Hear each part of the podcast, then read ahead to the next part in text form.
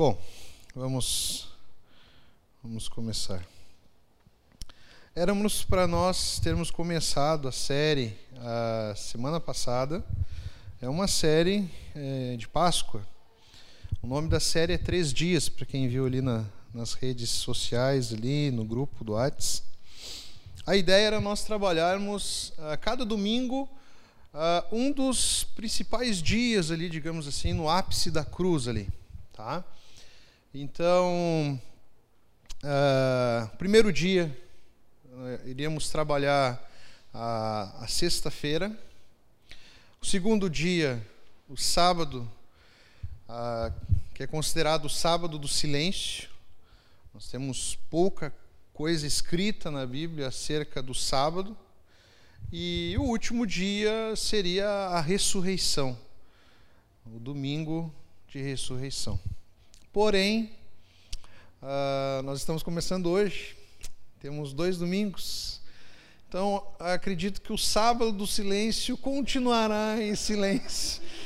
Tá bom? Então, talvez semana que vem, no próprio terceiro dia, ali, a gente fale alguma coisa acerca do sábado, mas nós vamos nos concentrar mais na, na sexta-feira, hoje, e no domingo que vem a ressurreição. Amém?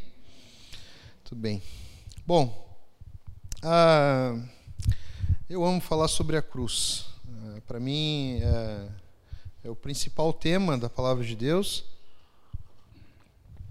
e o tema que é, eu sou apaixonado. Eu amo falar sobre a cruz. Ah, por mim seria a comemoração de Páscoa todos os, os domingos. A cruz ela é sensacional. Uh, quando nós, nós vamos agora, se a gente vai pregar sobre a cruz, sobre a Páscoa, há muita coisa para falar. Não só uh, no Novo Testamento, nos Evangelhos, mas também no Antigo Testamento. Então, nossa, temos inúmeros textos, inúmeras possibilidades, todas elas apontando para a cruz de Jesus. Mas nós vamos nos concentrar, como eu falei, nesses três dias. E o, terceiro, e o primeiro dia, ele se inicia no livro de Mateus, ali no capítulo de número 27. Nós vamos uh, usar tanto Mateus quanto Lucas.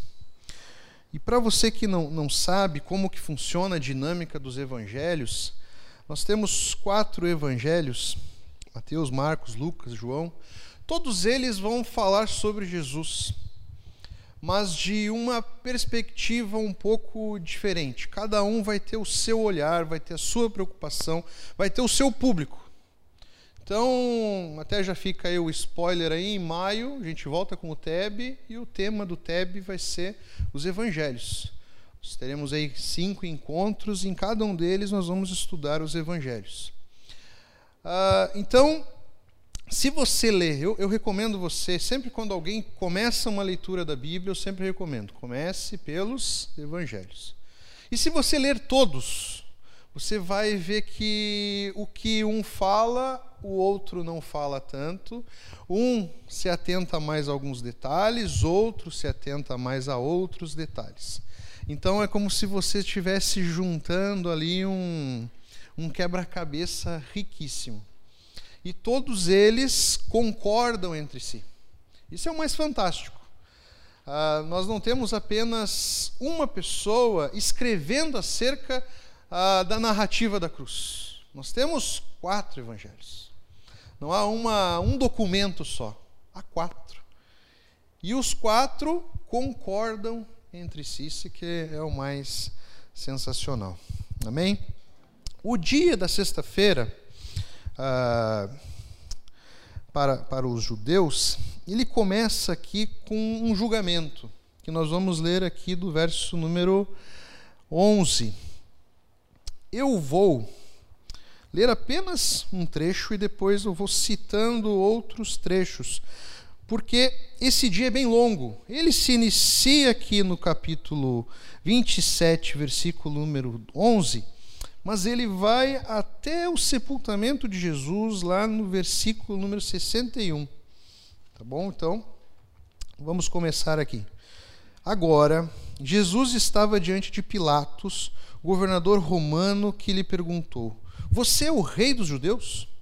Jesus respondeu: É como você diz. No entanto, quando os principais sacerdotes e os líderes do povo fizeram acusações contra ele, Jesus permaneceu calado. Então Pilatos perguntou: Você não ouve essas acusações que fazem contra você? Mas, para surpresa do governador, Jesus nada disse.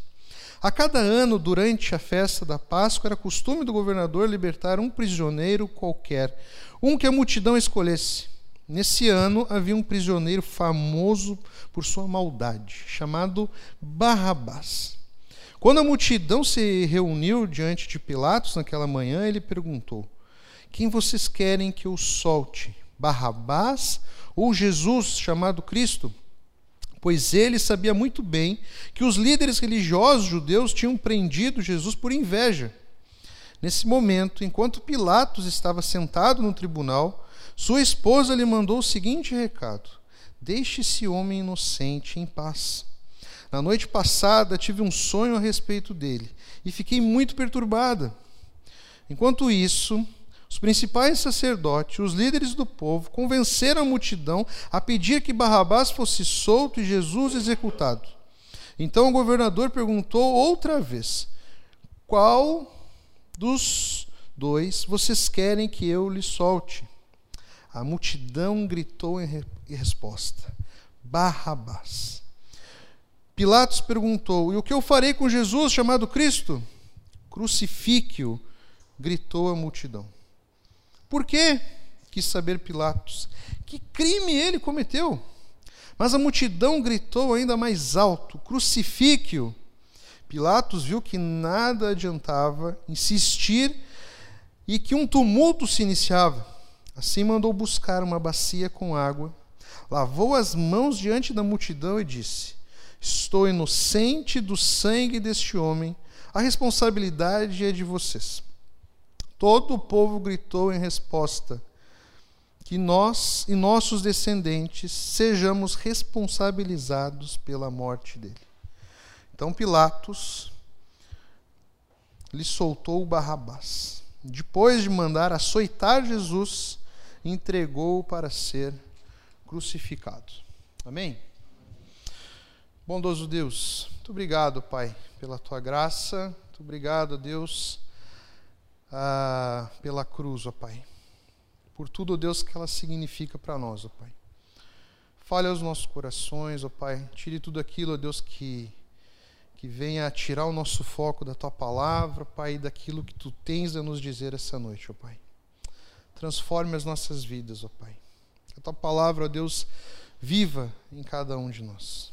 Em nome de Jesus que nós oramos. Amém. Bom, a, a sexta-feira ela começa com um julgamento.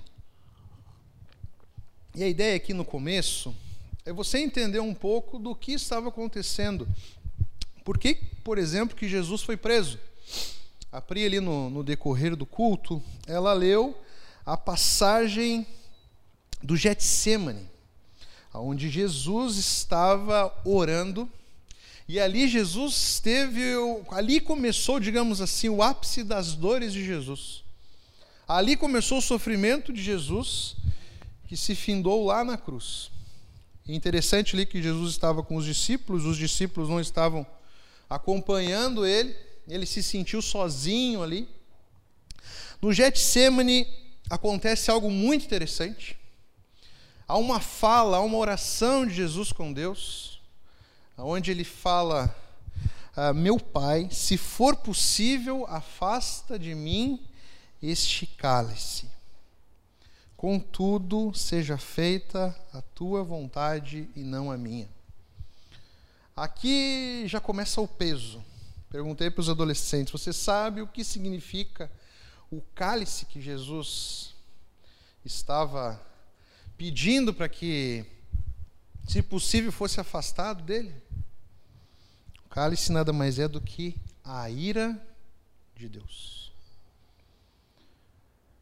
A morte simboliza algo muito mais pesado, muito mais forte. A ira de Deus. Aqui no Getsemane acontece o episódio onde Jesus é entregue pelo traidor Judas. Acho que todo mundo aqui conhece a história de Judas. Judas virou sinônimo para traidor nos nossos dias. Por algumas moedas, Judas traiu Jesus. E o gesto da traição ainda foi mais forte ainda.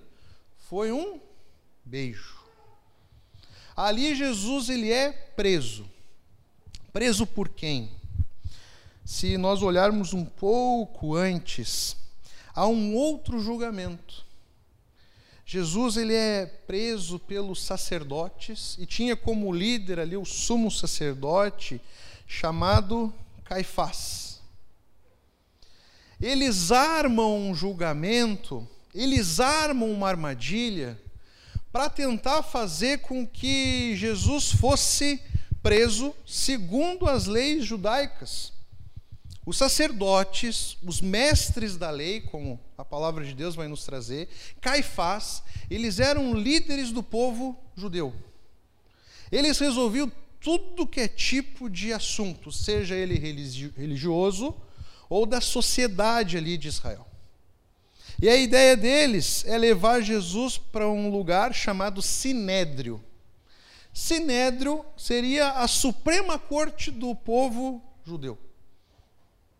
Só que quando nós olhamos para a forma com que é feito esse julgamento, até, não sei se você reparou quando nós lemos aqui, até o próprio Pilatos viu que o motivo dos sacerdotes prenderem Jesus e tentar achar que tipo de acusação que eles estavam querendo encontrar.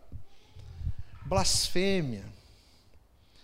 Estavam tentando ver um jeito de provar que Jesus era um um, um fake, um agitador. E se você ler um pouco antes, Jesus ele era bem firme, bem convicto, e ainda chamou os, os fariseus, todas essa, toda essa galera, fariseus, sacerdotes, saduceus, chamou de raça de víboras. Porque eles pregavam algo e viviam outro, eles eram hipócritas porque eles exigiam coisas do povo que, que não era necessário. Eles viviam na base da lei, eles acusavam Jesus, por exemplo, de ter é, rompido a lei do sábado. Por quê? Porque Jesus, o que, ele fez no sábado? Curou. Então eles estavam tentando achar um jeito de criar uma armadilha onde Jesus fosse eh, tivesse uma um motivo justo, uma pena, um crime para que ele fosse morto. O próprio Pilatos, como eu falei, ele vai dizer que viu no coração ali dos, dos sacerdotes o quê? Que aquele motivo era por inveja. E alguns textos aqui eu deixei marcado para você ver como que esse primeiro julgamento que está ali em Mateus 26, a partir do 57, para vocês verem como tinha maldade no coração dos sacerdotes ali. No verso 59 do 26, ele vai dizer: Lá dentro, os principais sacerdotes e todo o conselho dos líderes do povo tentavam encontrar testemunhas que mentissem a respeito de Jesus para que pudessem condená-lo à morte um pouco mais adiante, no verso 67, olha só o que eles estavam fazendo com Jesus. Eles começaram a cuspir no rosto de Jesus e dar-lhe socos. Lucas ele traz o detalhe que eles vendaram Jesus e eles davam socos em Jesus e ainda zombavam de Jesus dizendo: "Profetize para nós, Cristo. Quem foi que lhe bateu dessa vez?" Isso é um julgamento justo? Onde a pessoa já está ali ah, no, no próprio julgamento, digamos assim, sendo agredida, sendo torturada, já cumprindo uma pena de, de algo que não cometeu? O outro verso que nós lemos aqui, eles estavam procurando testemunhas que mentissem. Interessante que tanto Marcos quanto Lucas vai trazer detalhes que eles até achavam as testemunhas, mas elas eram contraditórias entre elas. Ou seja, não foi encontrado nada. O que, que acontece? Esses sacerdotes, os mestres da lei, você tem que lembrar que ah, o povo judeu ele era escravo de Roma. Que que, como é que Roma tratava, ah, como é que ele conduzia a respeito né, da escravidão? Eles mantinham os povos sob o seu domínio, contanto que, ele, que esses povos pagassem-lhe tributos. Então, contanto que vocês fiquem quietinhos aí, vocês podem ter a liderança de vocês, vocês podem ter os cultos que vocês quiserem.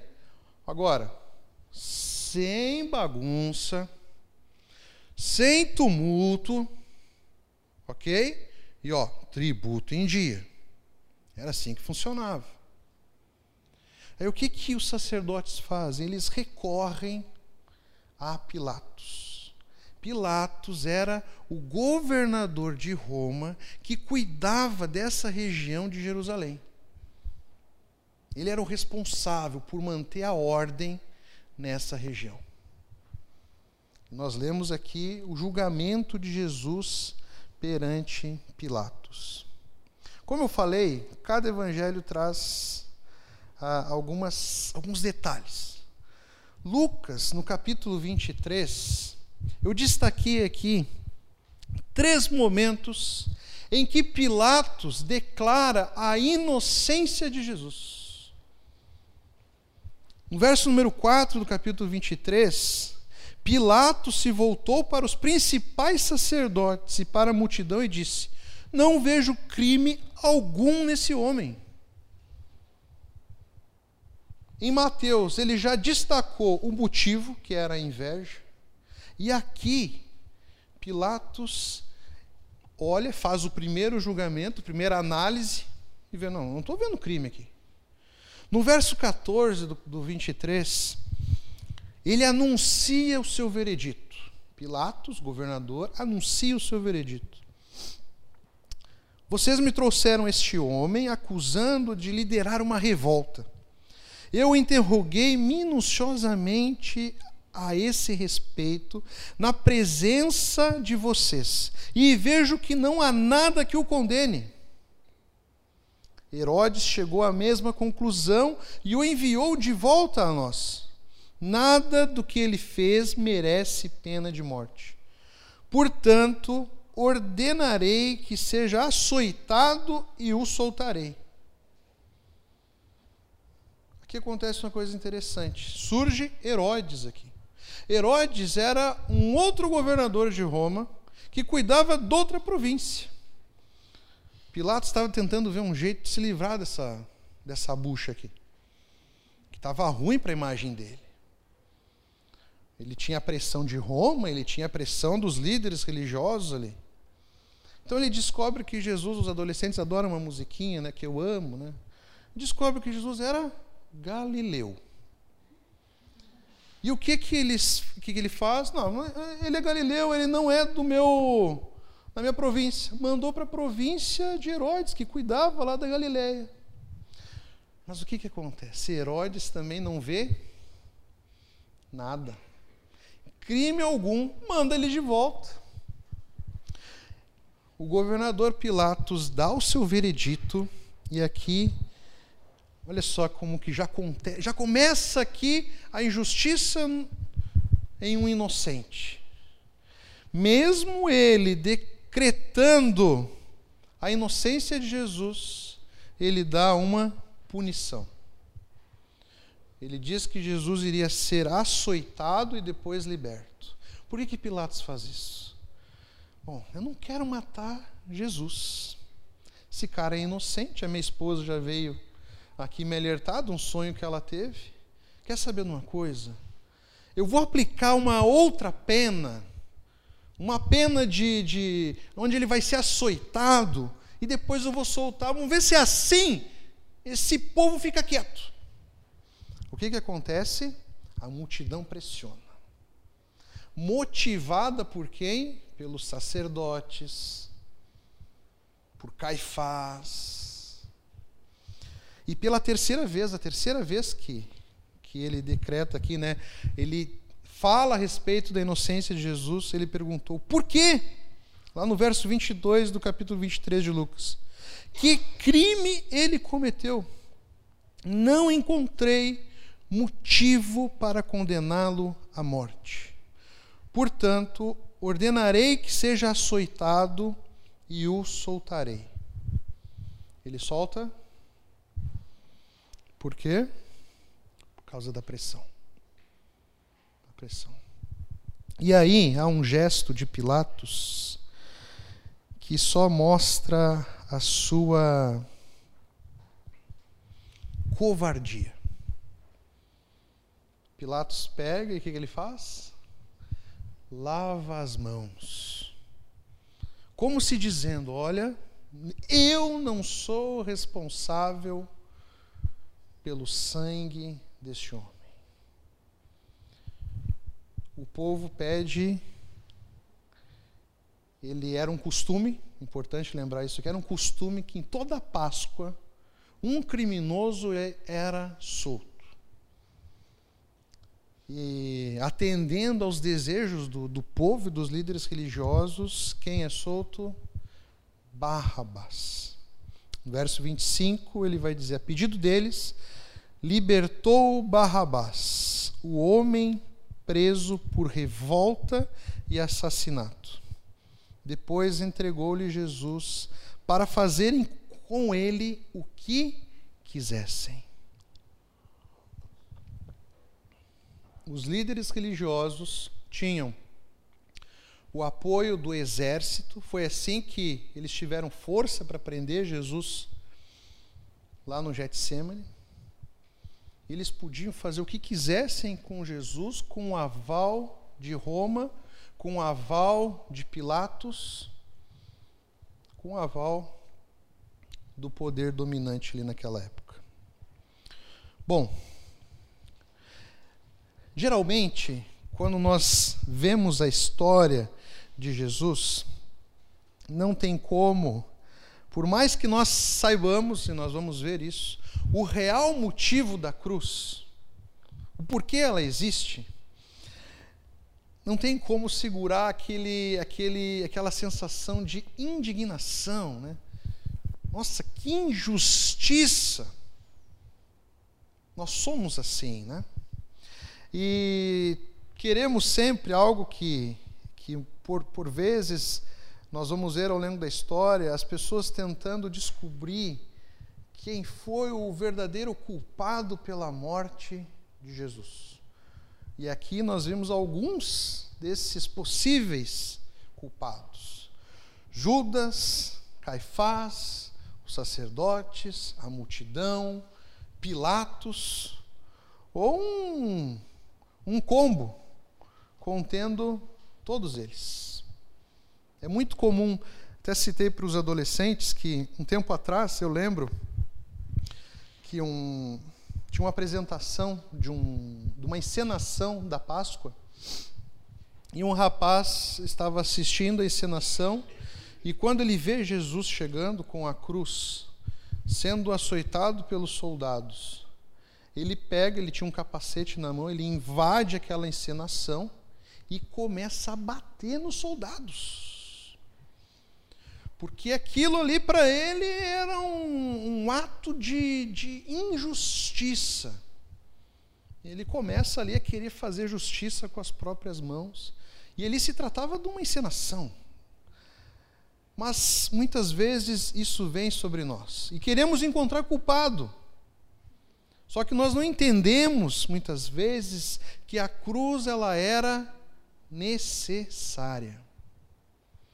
E quando nós olhamos para esses relatos, olhamos, por exemplo, para Barrabás, por que, que o povo escolheu soltar Barrabás. Meus irmãos, aqui, aqui começa a cair a nossa ficha. O povo escolhe Barrabás porque eles tinham mais em comum com Barrabás do que com Jesus. Barrabás nada mais é do que o nosso próprio reflexo. Jesus, ele morre no lugar de Barrabás. Jesus, ele morre no nosso lugar. Nós temos culpa. Jesus morre, ele é um inocente, ele é um justo que morre por os injustos, pelos culpados, pelos pecadores. Quando a gente olha, por exemplo, para os líderes religiosos, Pilatos, para a multidão, para Caifás, nós vemos o que? Eles ah, tentando achar meios de esconderem os seus próprios pecados. E em todos nós vemos o que? Motivações egoístas. Judas pensou no quanto ele iria ganhar. Caifás teve inveja de Jesus porque Jesus ele era querido, ele era amado por multidões. Pilatos estava preocupado com a sua reputação. Pilatos estava tentando agradar Roma e agradar o, os líderes religiosos, ele estava pensando só no seu conforto. Nada mais é do que um reflexo de nós mesmos. A cruz, meus irmãos, ela, ela nos mostra de cara, primeira coisa que a cruz nos mostra é o quanto nós somos pecadores, o quanto nós temos culpa. A cruz mostra a nossa inveja, a cruz mostra o nosso orgulho, a cruz mostra as nossas motivações egoístas. Esse é o primeiro. É o primeiro choque da cruz às nossas vidas. E para você que acha que a cruz é uma coincidência de fatos, nós cantamos uma música belíssima aqui, Isaías 53. Eu amo esse texto. Repare bem ah, na letra, tanto da música quanto do, do livro, porque é mesmo. Repare bem para você ver que não há coincidência na história da cruz. Como esse dia, essa sexta-feira, foi planejada e executada por Deus de maneira perfeita. Isaías era um profeta que antes de Cristo profetizou sobre a vinda do Messias. E aqui no, no capítulo 53, ele profetizou acerca desse dia. Olha só, eu vou citar alguns trechos do capítulo de Isaías. Primeiro, ele fala ali: nada havia, nada de belo nem majestoso em sua aparência, nada que nos atraísse quando nós olhamos o relato da cruz, nós não vemos beleza. Não vemos nada de belo em Jesus na sua aparência. Se você olhar qualquer filme a respeito da paixão de Cristo, você vai ver. Ele foi desprezado e rejeitado, homem de dores, que conhece o sofrimento mais profundo. Demos as costas para ele e desviamos o olhar ele foi desprezado e não nos importamos. Você sabe como Jesus foi recebido em Jerusalém? Com festa. Por quem? Pela mesma multidão que desviou o olhar. Lá no verso 5 de Isaías, sofreu o castigo para que fôssemos restaurados e recebeu açoites para que fôssemos curados. É isso que acontece ali no drama da cruz. Ele foi oprimido e humilhado, mas não disse uma só palavra. Tudo isso acontece no drama da cruz. Olha o verso número 8: condenado injustamente Nós vimos aqui que tanto o Sinédrio não viu provas e tentou ainda uma armadilha. Pilatos, nós não estamos falando de um cristão, nós estamos falando de um ímpio. Pilatos declarou três vezes aqui a inocência de Jesus. Depois, um pouco mais à frente, um dos, dos criminosos que é crucificado ao lado de Jesus, o que, que ele fala? Ele fala para o outro criminoso: Mano, eu e você, nós merecemos estar aqui. Mas olha para esse. Não há culpa nele. Esse homem é inocente. E depois que Jesus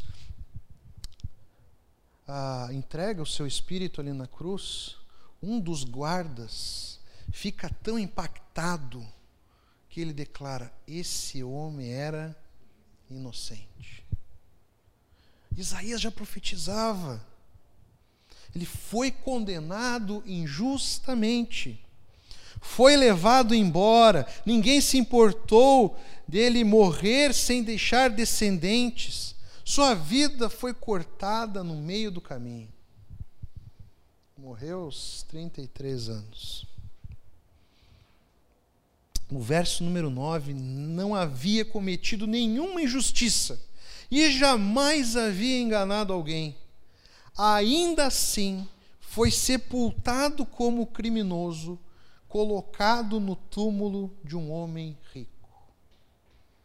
Jesus, ele é morto na cruz, uma morte designada aos criminosos da época e no finalzinho ali, ah, no verso, no capítulo 27, no verso 57, depois de Jesus morrer na cruz, olha o que diz o verso 57. Ao entardecer, José, um homem rico de Arimateia, que tinha se tornado seguidor de Jesus, foi a Pilatos e pediu o corpo de Jesus. Pilatos ordenou que lhe entregassem o corpo. José tomou o corpo e envolveu num lençol limpo, feito de linho, e colocou num túmulo novo de sua propriedade escavado na rocha. O que, que Isaías fala? Foi morto como um criminoso e foi enterrado no túmulo de um rico. Perfeito, né? Nada foi por acaso. A história de Jesus, o drama da cruz, não é um amontoado de coincidências. É um plano de Deus para trazer salvação aos nossos corações. O final de Isaías ele vai dizer: levou sobre si a culpa de muitos e intercedeu pelos pecadores. Pai, perdoa-lhes, porque eles não sabem o que fazem.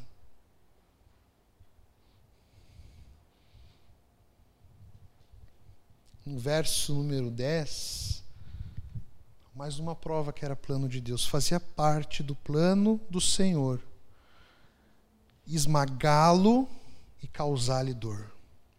Quando, porém, sua vida for entregue como oferta pelo pecado, ele terá muitos descendentes, terá vida longa, e o plano do Senhor prosperará em suas mãos. Quando ele vir tudo que resultar de sua angústia, ficará satisfeito. E por causa de tudo que meu servo justo passou, ele fará que muitos sejam considerados justos, pois levará sobre si os pecados dele. Jesus tomou o cálice, que era a ira de Deus, morreu no meu, no seu lugar para que eu e você fôssemos considerados justos. O injusto que morre pelo justo. Amém? Algumas coisas que a cruz nos choca. Entenda isso, a cruz choca. É um choque. Qualquer pessoa, quando ouve a, acerca da cruz, ela é impactada. Não tem como. Ah, e é interessante o seguinte, meus irmãos: os evangelistas aqui, eles foram muito sucintos ao falar sobre os detalhes da crucificação. Eles não foram apelativos, eles não foram sensacionalistas. Tudo que nós sabemos sobre a cruz não está na Bíblia. Os extras. Porque eles são bem sucintos, eles, eles falam, por exemplo, Jesus foi crucificado. Agora, os detalhes horrendos, por exemplo, aqueles detalhes né, do tamanho do prego, tudo isso, não estou dizendo que é mentira, mas ah, são de outros materiais, outros escritores da época, que viram ali os detalhes, estudaram tudo o que aconteceu. Eu estava falando para os adolescentes, se você reparar que em todo o texto que nós lemos, ah, acontece com Jesus ali na cruz coisa que normalmente um criminoso não iria passar. Jesus ele é agredido no sinédrio, depois ele cumpre uma pena, primeiro ali com Pilatos, ele é açoitado. Essa é outra pena. Jesus acaba pegando todas as penas. Ele é açoitado, dilacerado. Ele pega a cruz, era, um, era muito grande, pesada, até ele teve ajuda para poder carregar a cruz. Mas ele leva a própria cruz até o Calvário. Todos esses detalhes ah, os, os, os, os escritores da palavra já estavam tão chocados com a cruz que eles não se preocuparam com os detalhes. A cruz já chocou demais. Tem uma coisa que é, é mais impressionante, a questão dos detalhes. Ao chegar ainda lá, no, no, local onde ele foi crucificado, a cruz ela era muito pesada, muito alta. Eles faziam um buraco bem fundo para cravar a cruz.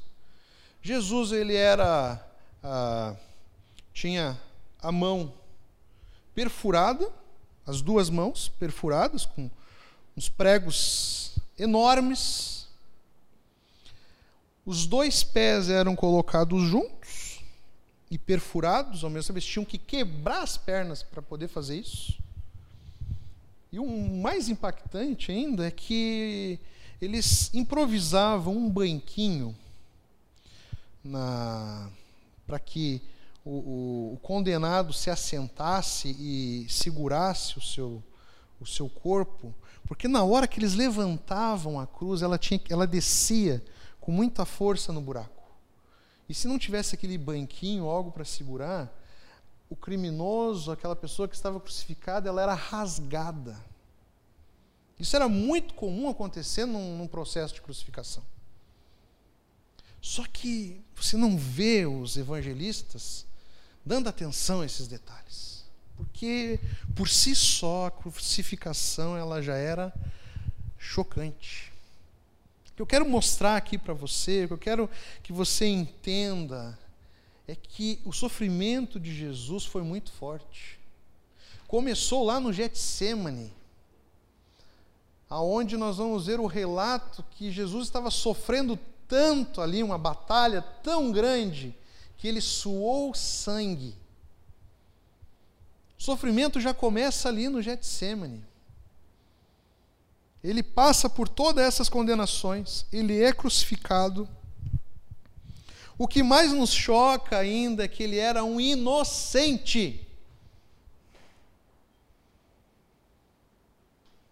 Agora, interessante é que nós temos, como seres humanos, uma sensação de justiça quando nós vemos um inocente passando por algo que é injusto, correto? Mas qual é a sua sensação ao saber que esse inocente morreu por um culpado e esse culpado sou eu e sou você.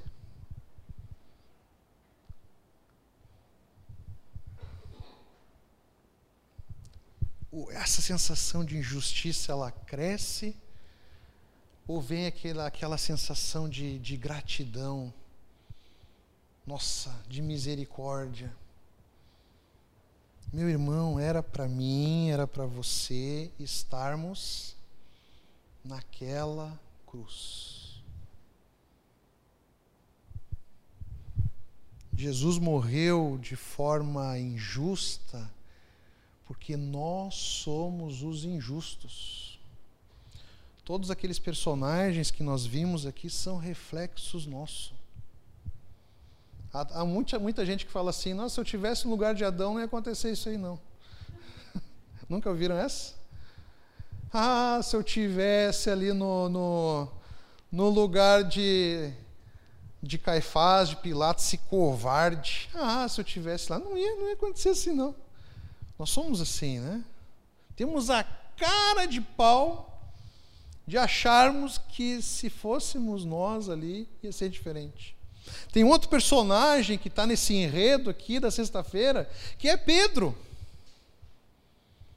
Pedro estava próximo de Jesus. Era um discípulo de Jesus. O primeiro a declamar com a sua própria voz, com o seu próprio coração, que Jesus Cristo era o Filho de Deus. Recebeu de Jesus que através da vida dele, Jesus ia construir a igreja, meus irmãos sobre essa pedra, sobre a vida de Pedro. Ele foi ali um, um dos que começou. Jesus fala para Pedro que você vai me trair. Jesus avisa ele, fala que ele vai trair, falou, falou, você vai me trair três vezes. Pedro, não, capaz, eu não, não, não, não. O que, que acontece? Três vezes. A cruz, como eu falei para vocês, ela aponta os nossos pecados e mostra a nossa fraqueza.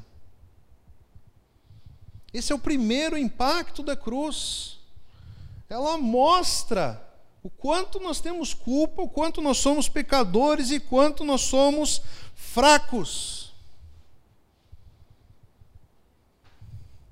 Jesus ficou mudo, mesmo sendo humilhado.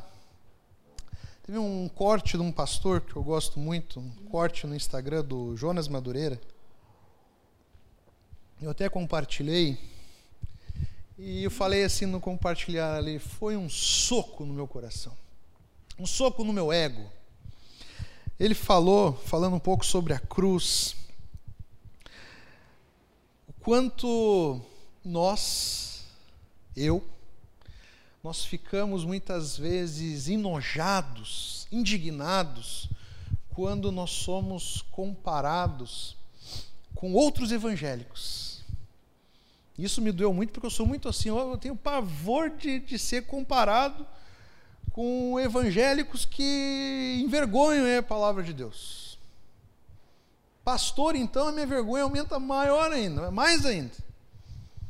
Eu fico preocupado em tentar dar um jeito as pessoas entenderem que eu não sou pastor como muitas vezes elas, elas acabam conhecendo ou vendo na mídia e tal.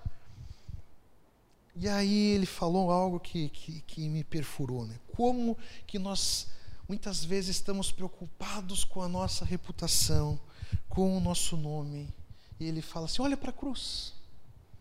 Jesus, Deus, Filho de Deus, olha o que fizeram com ele ali na cruz. Olha o que fizeram com a sua reputação, com o seu nome. Zombaram de Jesus. Colocaram uma, uma coroa de espinhos e falavam assim: Você não é rei? Você não é o rei dos judeus? Desce daí. Cadê o seu poder? Cadê a sua glória? Zombavam de Jesus. E muitas vezes nós ficamos brabinhos, enojados, com o nosso, a nossa reputação, como nós vamos ser vistos. E esquecemos do que o nosso Deus fez ali na cruz. Ficamos preocupados como vamos ser vistos no colégio por sermos cristãos evangélicos. Nossa, vão achar que eu sou quadrado, vão achar que eu sou que eu sou um besta, que eu sou um, um ignorante. Nós ficamos preocupados como nós vamos ser vistos no trabalho, na faculdade. Ficamos preocupados com as chacotas que nós vamos ter. Ficamos preocupados demais com o nosso nome, com a nossa reputação. Nossa, o que, o que, o que vão pensar de mim na faculdade? Nossa, o que vão pensar de mim quando souberem que eu, que eu acredito na criação? Olha os nossos medos, olha as nossas preocupações. Esquecemos do que o nosso Deus passou. Esquecemos o que o nosso Deus mostrou ali na cruz. Jonas Madureira fala que nós temos que aprender muito com aquele cheiro de morte ali na cruz. Um cheiro que não é agradável. A cruz, ela não foi agradável. Jesus sofreu ali naquela cruz. Sofreu. E nós muitas vezes ficamos preocupados demais como nós estamos sendo vistos. Mas você tem se preocupado com o nome de Jesus hoje? Você tem se preocupado, por exemplo, com, com a igreja hoje? Ou só tem se preocupado com a sua vida? A cruz mostra, meus irmãos, o quanto nós somos egoístas. E Jesus mostra ali na cruz o seu amor por nós. Na cruz ele prova o seu amor por nós. A cruz, meus irmãos, para mim, ela é um, um contraste do nosso egoísmo com o sacrifício de Jesus. Todos esses personagens que eu acabei de. de é, que nós acabamos de ler aqui, de ver na palavra de Deus, eles têm algo muito em comum. Eles são egoístas. Desde Judas até Pilatos, todos eles mostram que o quanto nosso coração ele é egoísta. Ah, essa semana eu vi, não sei se foi essa semana, semana passada, eu vi uma frase de um, de um, de um, de um artista famoso, Porchat, todos, alguns devem conhecer. E ele, ele foi entrevistado e perguntado, por exemplo, acerca de, de, uh, de paternidade, acerca da vida. E ele fala assim: ó, Eu não quero a minha vida mudando. Tudo que eu vou falar aqui são palavras dele. Então eu não quero a minha vida mudando. Tem muita coisa egoísta nessa decisão de eu querer dividir o meu tempo, a responsabilidade de ter outra vida mais importante que a minha. Mas o ponto crucial é eu chegar em casa e pensar: ainda bem que não tenho filho, disse o humorista. Ele é honesto, pelo menos é honesto na sua fala mas mostra um pouco do quanto nosso coração é egoísta, e ele sabe disso, ele declara na sua própria fala. Eu não quero dividir o, o, um pouco da minha vida que é muito importante. Isso para mim me chamou muita atenção, porque se tem uma coisa que a paternidade tem me mostrado e tem me ensinado, é como eu sou egoísta. Até eu falo que um dos motivos de eu ter ah, colocado como desculpa, né, esperar um, muito tempo para buscar ter é, filhos, foi o egoísmo. Sempre ficava pensando, nossa, mas se a gente tiver filho, a gente não vai poder fazer isso, não vai poder fazer aquilo, a gente vai deixar de, de, de, de fazer aquilo outro. Ainda se eu tivesse ouvido ainda uma, uma outra notícia que eu vi essa semana, não sei se você ouviu, uh, fizeram um cálculo de vida e disseram que um filho ah, custa em média 3 milhões de reais. Até parece que se você não tiver o filho, daqui a três anos você vai ter 3 milhões de reais.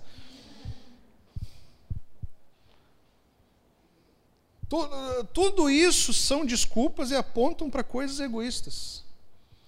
Ah, eu acho que em tudo na vida, Deus nos dá opções e nos dá decisões de escolhermos vivermos para nós mesmos ou vivermos para Ele.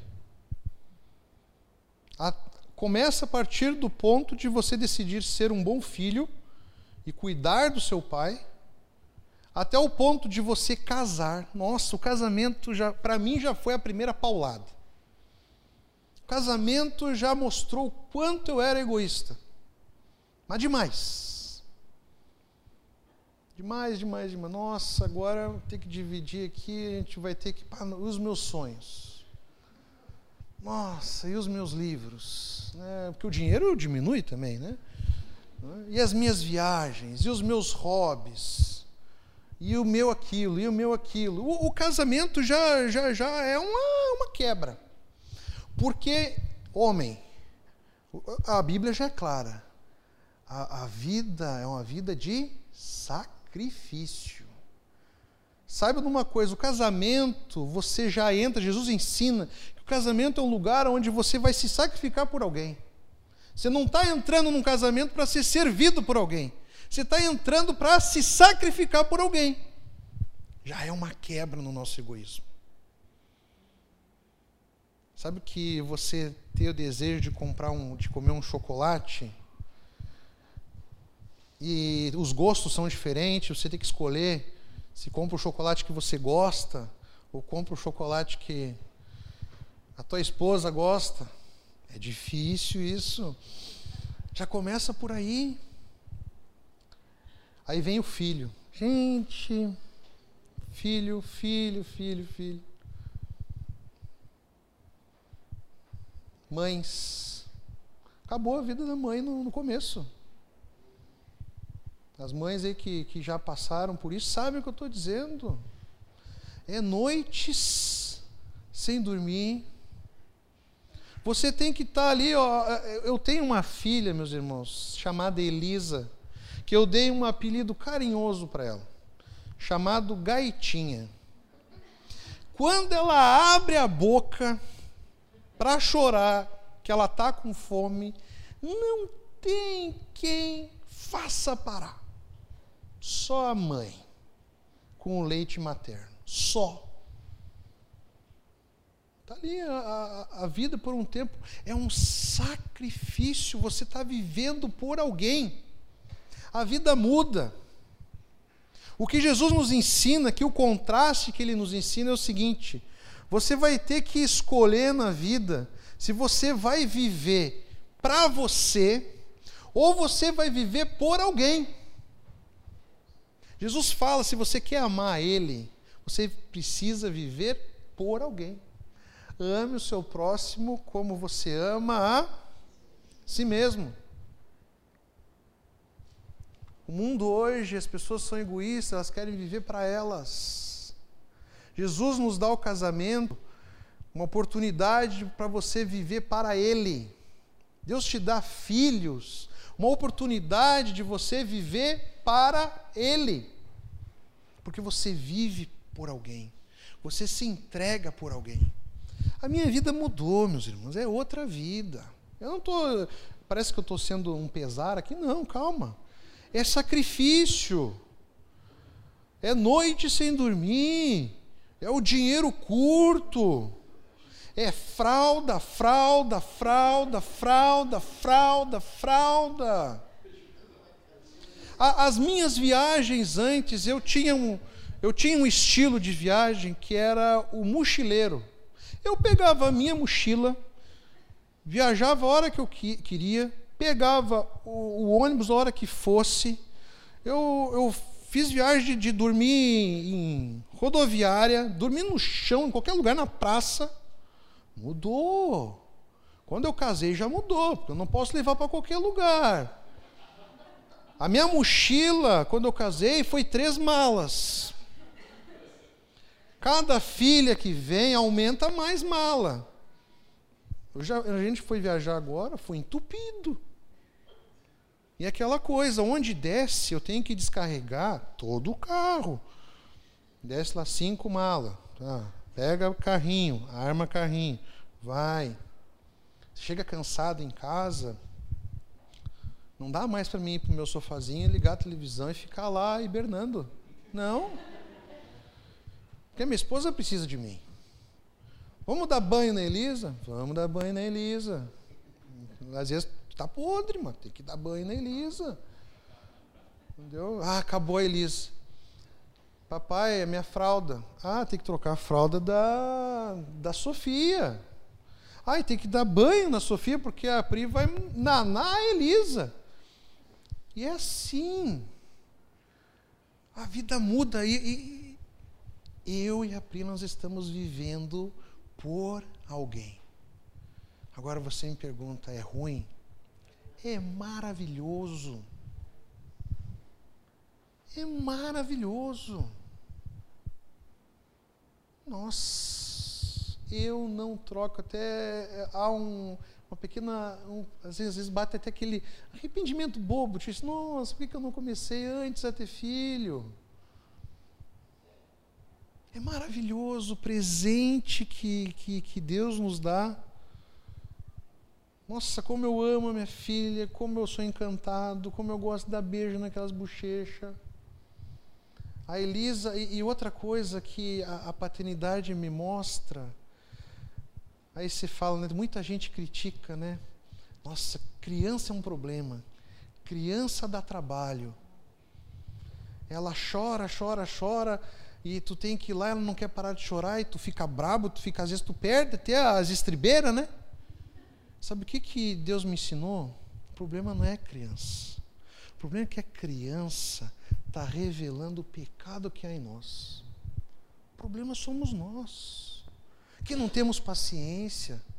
Estamos irritados ali com o choro da criança, porque nós queríamos estar fazendo outra coisa para o nosso prazer. Sofia, uma vez, esses dias, ensinou para mim e para Pri, papai, nós lá tentando fazer a Sofia parar de chorar e aquela gaitinha, gaitinha, gaitinha. Nossa, acho que ela é conhecida no bairro já. Gaitinha, gaitinha, ela assim, papai, ela é nenê, deixa ela chorar. Ela é nenê, ela chora, ela precisa chorar. O problema somos nós, nós somos egoístas demais. Você quer amar Jesus? Você quer aprender algo com a cruz? Olhe para Jesus. Ele morreu por alguém. Por nós. Houve um sacrifício ali. Mesmo não, não tendo beleza em nós, não havia beleza em nós também.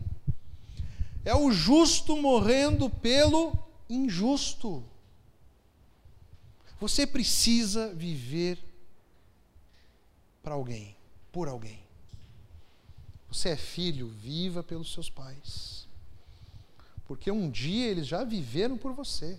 Aí a vida começa a, a virar. É o ciclo da vida.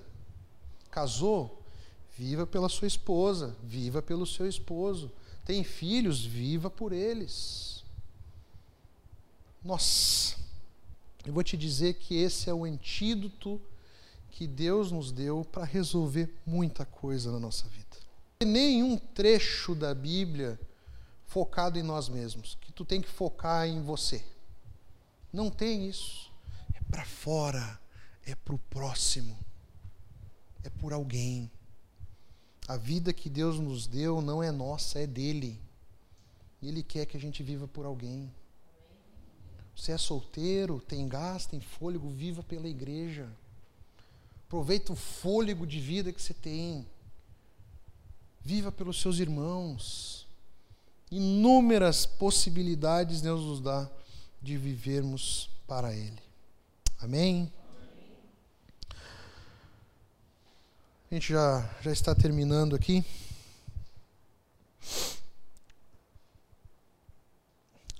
Agora, primeiro choque da cruz. Qual é que é? Nós somos pecadores, há culpa em nós, há pecado em nós, mas há outro choque da cruz. Além de demonstrar também a nossa fraqueza, mostrar os nossos pecados, o nosso orgulho, o nosso egoísmo, a cruz, ela mostra o quanto nós dependemos de Jesus. Nós precisamos olhar para a cruz para sermos curados. Ela que nos sustenta e ela que nos faz prosseguir. A cruz é esperança. A cruz é vida, meus irmãos. Vida. Você pode estar andando cansado, limitado, angustiado. Você precisa olhar para a cruz. Essa semana ela foi bem bem dura para mim. Nossa viagem ela foi um pouco complicada, alguns irmãos souberam. A gente já saiu de viagem aqui, eu bati o carro num cachorro aqui em Rosário. Já quebrou meu. Como é que é o nome ali do. Para-choque. Já quebrou o para-choque. Aí a cabeça já começa a fazer conta, né? Ah, já tinha outras coisas para arrumar no carro, agora com um para-choque. Sem falar no perigo, né? Com as crianças no carro de noite bater num, num cachorro. Aí peguei uma virose. Cheguei lá, era uma viagem para para ver minha irmã, que fazia tempo que não via, e conhecer meu sobrinho, que foi um milagre de Deus. Então a nossa ideia era ir, voltar para estar no domingo aqui. Cheguei lá passando mal, virose. Primeira vez que eu vi a minha filha passando mal, Sofia, virose. Depois a outra cena foi pior ainda, eu vi a minha filha e minha esposa mal. E homem sabe que quando a mulher fica mal, o negócio complica. A gente fica perdido. Fica perdido, eu hoje ainda não estava bem. Aí outros, fui, fui acumulando outros problemas com a minha saúde. E aí a, fui surgindo outros, outros problemas, outras dificuldades. E há algo que, que um pastor passa, que eu já compartilhei isso com vocês. Tem horas que o, o ministério ele pesa. Tem horas que o inimigo aproveita o momento que nós estamos fragilizados, principalmente fisicamente, e começa a aparecer bobagem na cabeça, tentações, o troço começa a pesar. Minha esposa sabe das crises de segunda-feira, mas fazia muito tempo que eu não tinha uma crise de segunda-feira.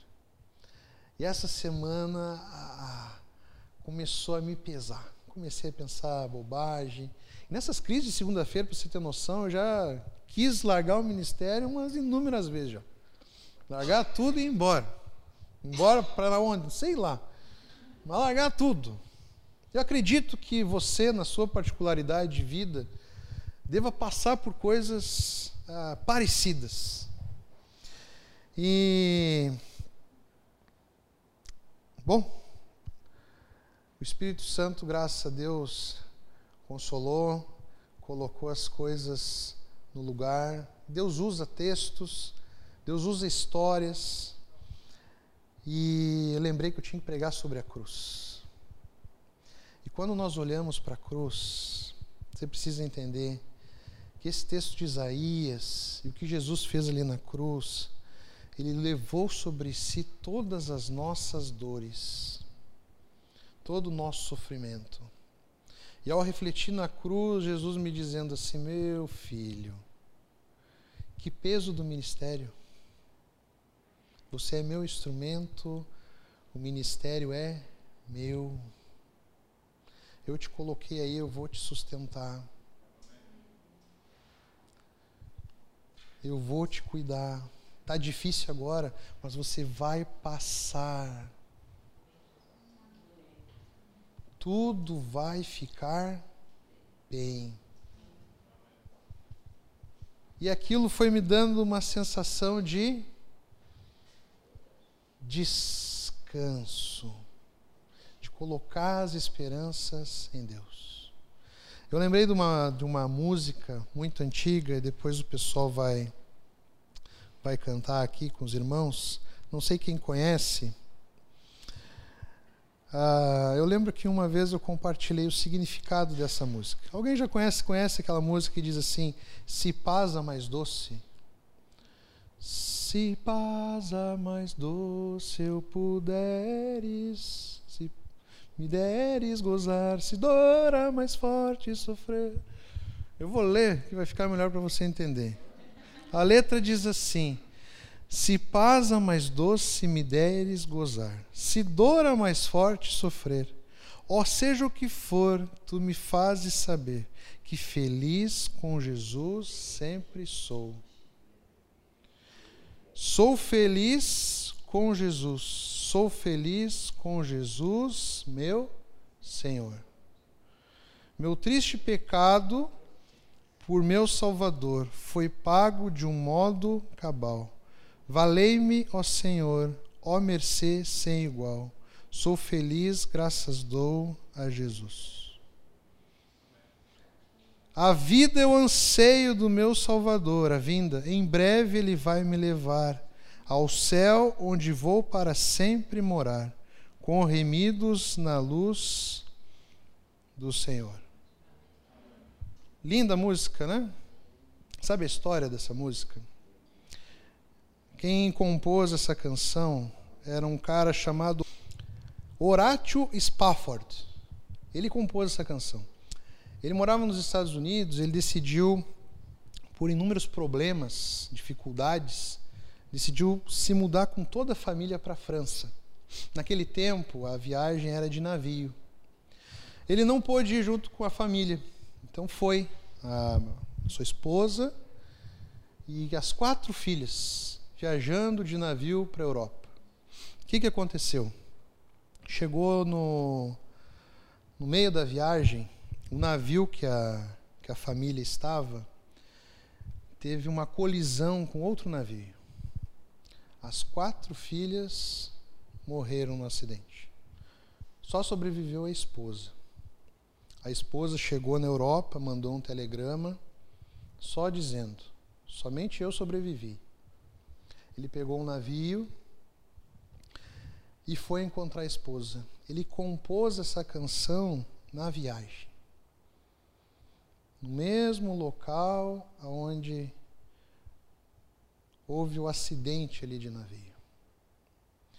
Eu te pergunto, que é a pergunta que eu me faço, ao olhar esse tipo de situação e de testemunho, aonde ele encontrou força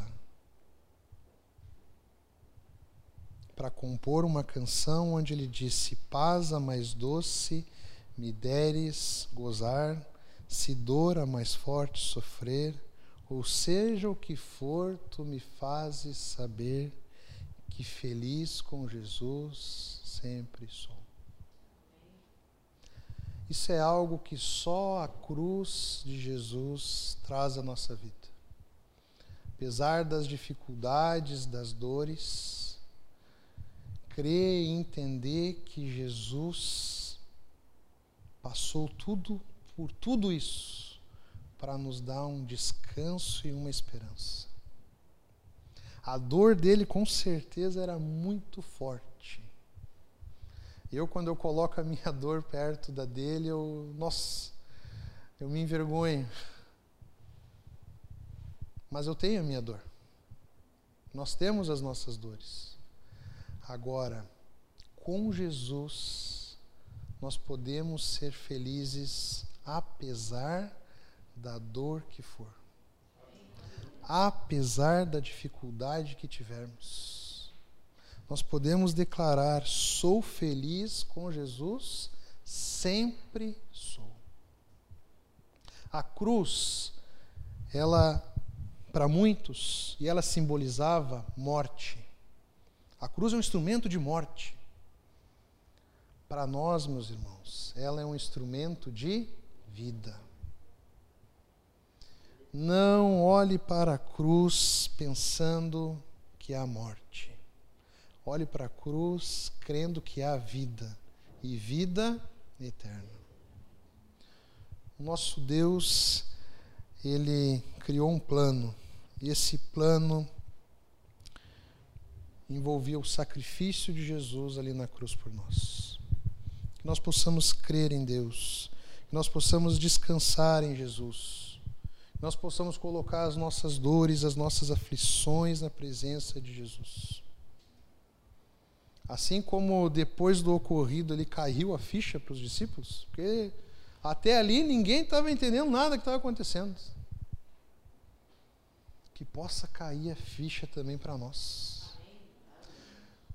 Já parou para pensar quantas vezes nós vivemos sofrendo e angustiados sem entregar para Deus as nossas dores? O quanto nós teimamos em viver sozinhos, sendo que Jesus morreu na cruz para viver conosco. Amém? Vamos orar?